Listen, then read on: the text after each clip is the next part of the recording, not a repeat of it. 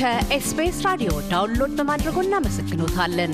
ሙሉ ፕሮግራሙን እንዴት ማድመጥ እንደሚችሉ ለመረዳት ኤስቢኤስ dot com dot au slash Amharic ይጎብኙ። የፊፋ የዓለም ዋንጫ 2022 በካታር ከእሁድ ኖቬምበር 20 ወይም በአውስትራሊያ አቆጣጠር ከሰኞ ኖቬምበር 21 አንስቶ እስከ ዲሴምበር 18 19 ድረስ በአምስት አስተናጋጅ ከተሞች ውስጥ ይካሄዳል። በዓለም ዋንጫው ክንውን ወቅት በበጎ ፈቃደኝነት አስተዋጽኦ ከሚያበረክቱት ውስጥ አንዱ በአፍሪካ አምባሳደርነት እየተንቀሳቀሰ ያለው የዶሃ ነዋሪው ኢትዮጵያዊ ሰዓሊ ተሰማ ተምትሜ አስራቴ ነው። በቅብ ስራዎቹ ከሀገር ቤት አልፎ በባህር ማዶ ብዙሃን መገናኛዎችም ስሙ በመጠቀስ ላይ ይገኛል። መነሻችንን ያደረግነው የሥነ ስዕል ሕይወቱን እንደምን እንደጀመረ በማንሳት ነው። እንዲህ ይላል። ተወልጄ ያደግኩት አዲስ አበባ ነው እና እንደ ማንኛውም ሕፃን ለቤተሰብ በመታዘዝ ምናምን ያደግ ነው እና የዚህ የስነ ጥበብ ያደገው ከነቀቄ ትምህርት ቤት ጀምሮ ፊደላትን ቄሱ በሚያስተምሩን ሰዓት በማንበብ ብቻ ሳይሆን ደግሞ በመጽሐፍ እያለ ከዛ ደግሞ ቤተክርስቲያን አካባቢ በነበሩ አንዳንድ እንቅስቃሴዎች ከዛ ጋር ተያይዞ እያደገ መጥቶ ወደ ዩኒቨርሲቲ level ደረስቶ ያው ዛሬ እንግዲህ የዓለም አቀፍ activity ማስገባት አስችሎኛል።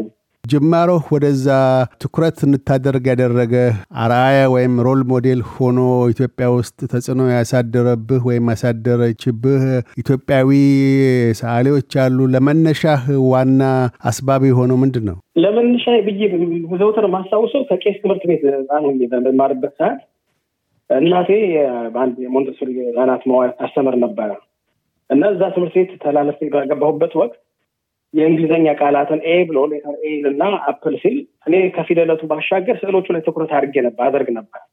እነኛ ድግግሞች ከቄስ ትምህርት ቤት የነበሩ ባሻገር ወደ እንግሊዝኛው ደግሞ የፊደላት ቃላት ስዕሎቹን ደጋግሞ መሳል እንደ መነሻ ብዬ በቃ ሁሌ ማስታወሰው እነሱን ነው። ከዛም አደገ ሲል ደግሞ በልጅነታቸው አፈወርቅ ተክሌ ልትሆኑ ነው እየተባለ የሚባሉ ነገሮች ነው በትንሽ ስንጫቀር እነኚህ ናቸው መነሻዎች ብዬ ምላቸው። ከአዲስ አበባ ዩኒቨርሲቲ የስነ ስዕል ህይወት ወይም የስነ ጥበብ ህይወትህ በትምህርት ዓለም ውስጥ ውስጥ ምን ይመስል ነበር ሂደቱ? በተለይ በእኛ ሀገር ያለውና በሌሎች በዚህ አይነት ጥበብ በምዕራባውያን ዓለም ውስጥ ያሉት የተለያዩ ደረጃዎች ያላቸው የስነ ስዕል የጥበብ ዘዴያቸውም የኛ ከባህላዊ ከሃይማኖታዊው መነሻችን ከዛ ነው። ከዛ አኳያስ የአገር ቤቱና የምዕራባውያን ዓለም በትምህርት ህይወት ውስጥ እንዴት ነበር አዛንቀ ወይም አዋደህ ሰራ የነበረው እና ለምረቃስ የበቃው? አዎ ከዚህ ከጎን ለጎን ልጠቅስ ከምፈልገው ነገር ቀደም ሲል የቤተክርስቲያን አካባቢ የምናደርጋቸው አክቲቪቲዎች የቤተክርስቲያናት እንግዲህ ከአምልኮት ባሻገር በርካታ ጥበብ የሚተላለፍባት ነች የኢትዮጵያ ኦርቶዶክስ ቤተክርስቲያን እና ግድግዳቱ፣ ስዕላቱ እና እነኛን ራሱ ታዘን የመስራት ሁኔታዎች ነበሩ። የኢትዮጵያዊነቱ ክህሎት እዛ የተወረሰበት ሁኔታም አለ። ከዛ high school ካለቀ በኋላ ከጨረስን ወደ አዲስ አበባ ዩኒቨርሲቲ school of ወይም አሁን አለ ፈለገ ሰላም ተብሏል። እዛ ደግሞ ለመግባት ያው ቀጣዩ ህልማችን እሱ ነበረ። በርካታ ተማሪዎች ተወዳድረን አስራ አምስት ተማሪ ነበር የሚወሰድ በየጊዜው በዛ ሰዓት እስካሁን ድረስ ራሱ አሁን የትምህርት ቤቱ የሚወስደው ቁጥር ጥቂት ነው እና እዛ ደግሞ ዘመነኛውን አሳታል ክህሎት ከዛ መማር የዌስተርኑን ደግሞ ኢንፍሉዌንስንም በአብዛኛው መምህራኖች የነበሩ መምህራኖች ከራሽያ ከጀርመን ከተለያየ ከኪውባ የመጡ መምህራኖች ናቸው። የኢትዮጵያ መምህራኖች ስኮላርሽፕ ገጥሟቸው ያ የምዕራባዊውን ጥበባዊ ክህሎት ደግሞ ከነሱ በመማር እና ወደ ራሳችን የማምጣት ሁኔታ ተፈጥሮ ነው ወደ መመረቂያ ያስቻለ ማለት ነው። ከትምህርት ቤት ህይወትህ በኋላ በገሃዱ ዓለም ውስጥ መጀመሪያ ስራዎችህን ያቀረብክበት የስዕል ኤግዚቢሽን ምን ይመስል ነበር? በምን አይነት የስዕል ስራዎችህ ነው ራስህን ከህዝብ ጋር ወይም ደግሞ ሀያሲያን ጋር ያስተዋወቀው?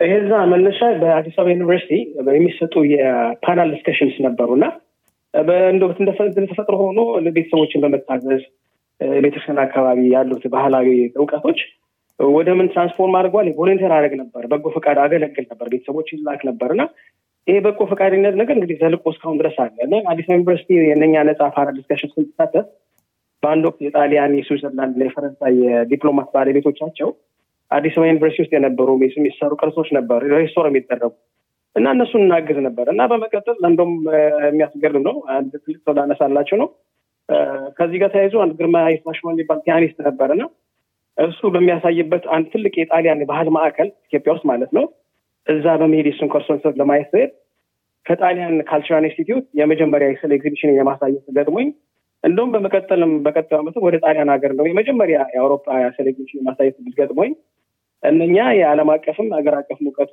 እንዲጎለብት ሆኗል።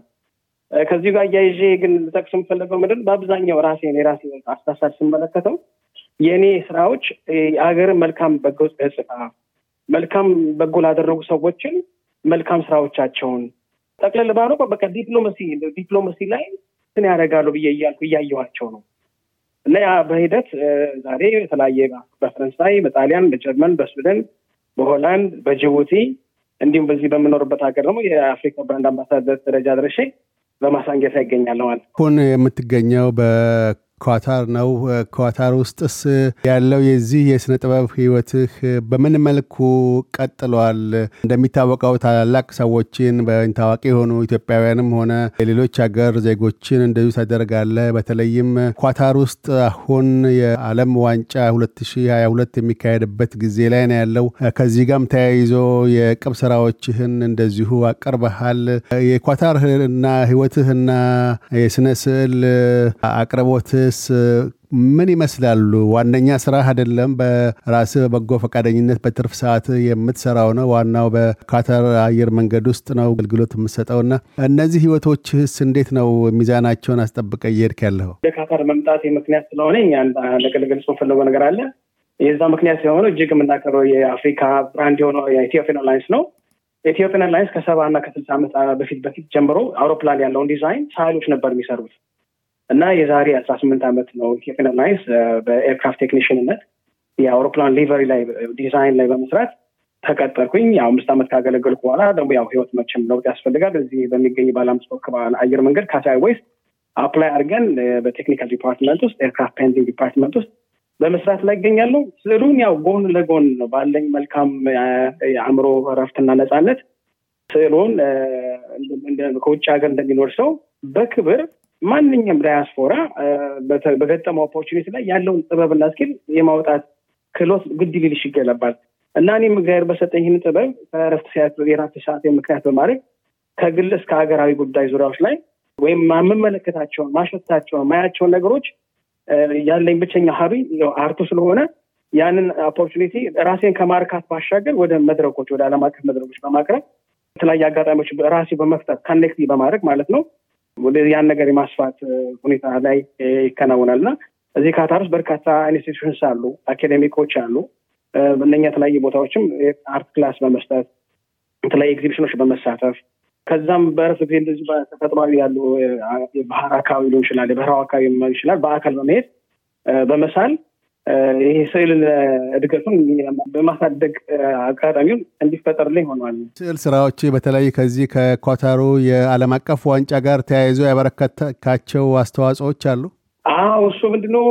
ይሄ ደግሞ ከሁለት ሺህ አስራ ዘጠኝ በፈረንጆች calendar አቆጣጠር ማለት ነው አፍሪካውያን ለካታር የሁለት ሺህ ሁለት ድጋፍ በሚል የተዘጋጀ ለማንኛውም ዜጋ ነዋሪ የተፈጠረ opportunity ነበር እና እና ከሁለት ሺህ አስር ጀምሮ እኔም እንደ ኢትዮጵያዊ አገሬን በመወከል በራሴ መነሳሳት ማለት ነው በርካታ ስዕል ኤግዚቢሽኖች፣ የተለያዩ ዝግጅቶች በቀጥታ ማለት ነው በቀጥታ የዓለም ዋንጫውን ትኩረት ሊስብ በሚችል መልኩ የራሴን የምርምር research በማድረግ የማቅረብ ገርጦ በርካታ ሽልማቶችም እንደውም በአሁን ልቆ ከመስከረም ሀያ አምስት እስከ መስከረም ሰላሳ ሁለት ሺህ ሀያ ሁለት ትልቅ ዓለም አቀፍ የስዕል ኤግዚቢሽን ነበር እና በዛም ላይ ከፍተኛ አድናቆት ሊያገኝ የሚያስችል የትልቅ ኤግዚቢሽን የመሳተፍ እድል ገጥሞ የነበረ አሁንም እስከዚህ end of World Cup በርካታ ፕሮጀክቶች ላይ ተመሳተፍ እድሉ ገጥሞኛል እና በዝግጅት ላይ ነኝ። ያው እየሰራሁ ያለሁት ቅድምም እንዳነሳቸው የበጎ የሰሩ ሰዎችን እንደዚሁ በስዕል ጥበብ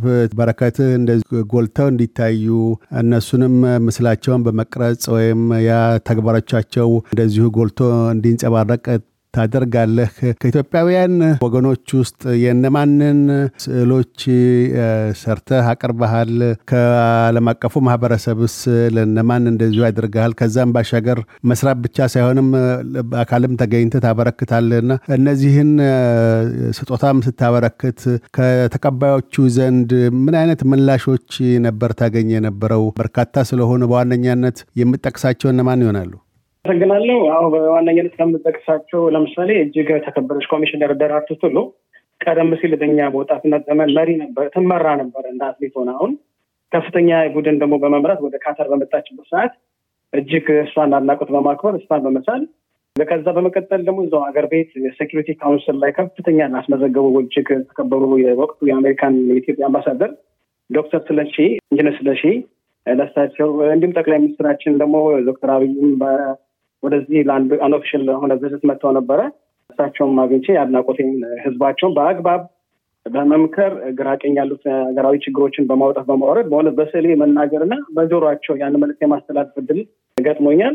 ከዛ በመቀጠል በኬንያ የካታር አምባሳደር ኬንያ በአንድ ወቅት ለሀገራችን በምታደርገው ድጋፍ ላይ አሁን ቀጣይነት የሁለትዮሽ ግንኙነቶች ላይ በፈረንሳይ ሀገር ደግሞ እንደ ኢትዮጵያ የፈረንሳይ አምባሳደር አምባሳደር ሄኖክ በርካታ ብዙ አሉ ብዙ አሉ እና በሃይማኖትም ዘርፍም እንደነ መጋቢ አዲስ እሸቱ እዚህ ሀገር ከፍተኛ በሚዲያ ላይ የምናያቸው ህብረተሰቡ ላይ ትላልቅ ተጽዕኖ አስተማሪ ማረጋጊያ ምክር በሚሰጡ ሰዎች ወደዚህ ሀገር በሚመጡ ሰዓት በዛ በጎ እንቅስቃሴያቸውን የገፉበት ዘንድ እናደርጋለን። በመቀጠል በካታር መንግስት ካታር ለኢትዮጵያውያን በሚያደርጉት የተለያዩ አጋጣሚዎች ላይ በአካል በመሄድ ለዜጎቻችን ለኢትዮጵያውያን በተለይ እንዲሁም ለዓለም አቀፍ ለሚያደርጉት ነገር በቅርብ ድጋሚ የህንድ ካራማ የደቡባዊ ህንድ አካባቢ የሚገኝ የኦርቶዶክስ ቤተክርስቲያን ከፍተኛ ጳጳስ ወደዚህ በእንግድነት መጥተው ነበረ።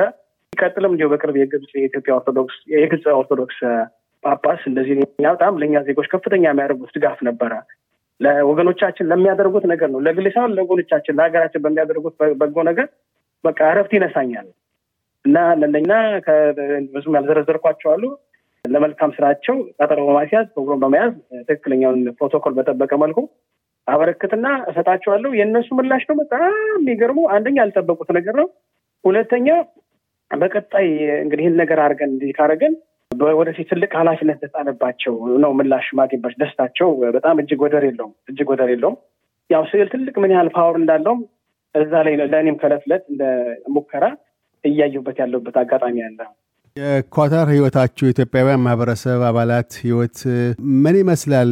በጥቅሉ ማህበረሰቡ አኗኗሩ እንዴት ነው? ከሌላው የአረብ ሀገር ለየት ያለ አኗኗር አለ ወይስ ተመሳሳይነት ያለው ነው?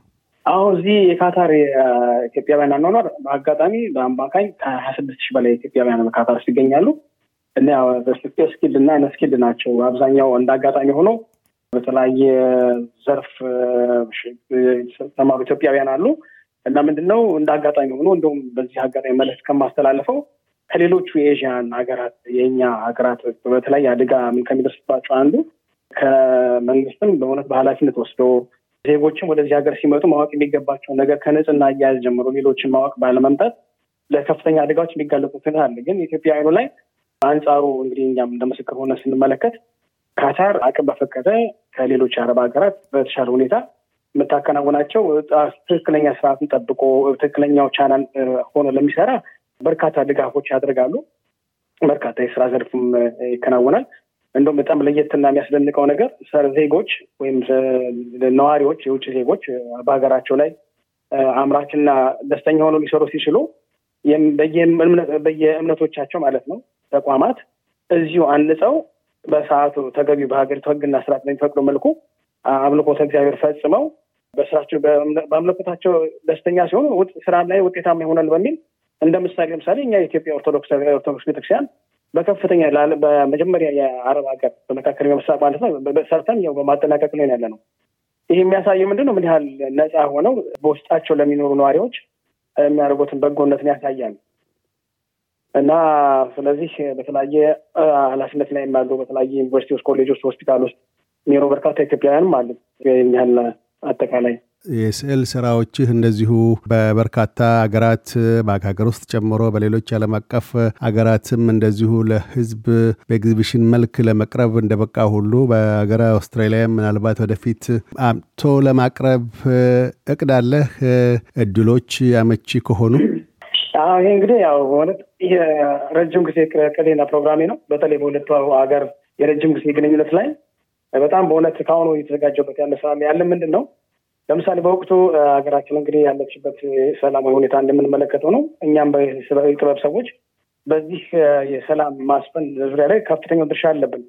ከዚህ ከምጠቅሰው አንዱ ለምሳሌ ኢትዮጵያና አውስትራሊያ ከመቶ ዓመት በላይ ታሪካዊ ግንኙነት አላቸው። ለዛ ምስክርም እለት እለት የምንጠቀምበት የባህር ዛፍ ተክል ነው። የባህር ዛፍ ተክል ኢትዮጵያውያን መድኃኒታቸው ነው።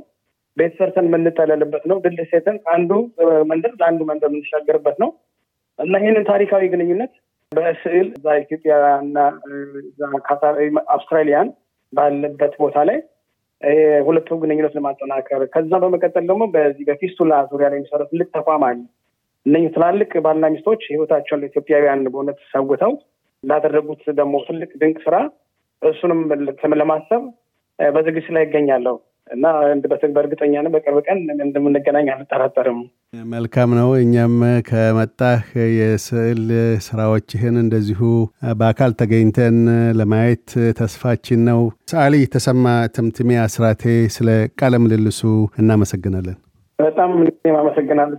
እንግዳችሁ አድርጋችሁ ለጋበዛችሁ በጣም አመሰግናለሁ። በጣም ይስጥልን። እያደመጡ የነበረው የ SBS አማርኛ ፕሮግራምን ነበር። የፕሮግራሙን ቀጥታ ስርጭት ሰኞና አርብ ምሽቶች ያድምጡ። እንዲሁም ድረገጻችንን በመጎብኘት on demand እና በ SBS mobile app ማድመጥ ይችላሉ። ድረገጻችንን SBS dot com dot au Amharic ን ይጎብኙ።